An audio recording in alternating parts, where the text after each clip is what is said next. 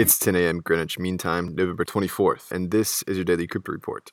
Bitcoin is down slightly at $7,195, XRP is up slightly at 23 cents, and Ethereum is up slightly at $149. Those are leaders by market cap. Top gainers in the last 24 hours Streamr up 25%, VeChain up 20%, and Dentacoin up 15%. What works so well that it's basically magic? Bitcoin mining, USDT in the top three. What about selling with Shopify?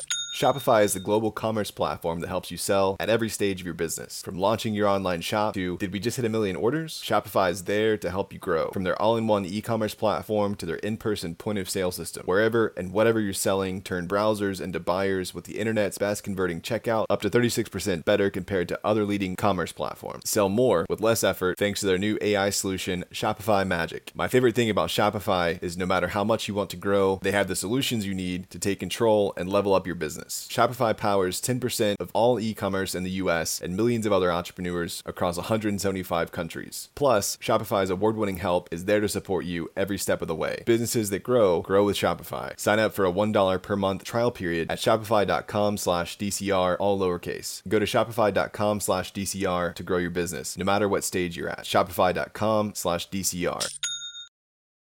Today's headlines Bitcoin is up from its six month low of $6,800 briefly at the end of the week, with some market watchers suggesting that trends are still bullish.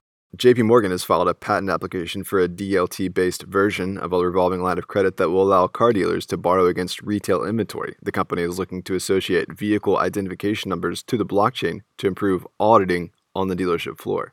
Kevin Point, the head of R&D at Chase Autos, said the floor plan lending process involves periodically doing a physical inspection or audit of all the inventory on a dealership's lot, which means that a human being actually travels to the dealership, identifies the vehicles, and then reconciles that inventory. About 17 million new cars are sold each year in the US, and when you add in used vehicles, there are many millions sitting on floor plan lines of credit.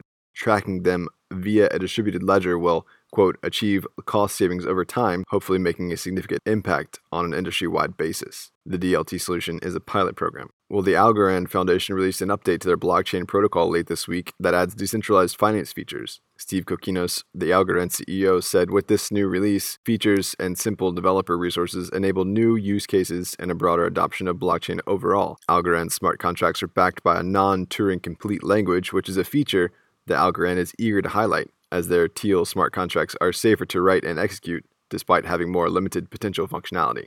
And finally, South Korea is looking to invest more than 380 million for blockchain research and development over the next 8 years. The goal of the R&D is to develop a foundation of data economy powered by blockchain tech. The ministry is said to research various blockchain areas including smart contract reliability, interoperability among blockchains, scalability, and consensus algorithms.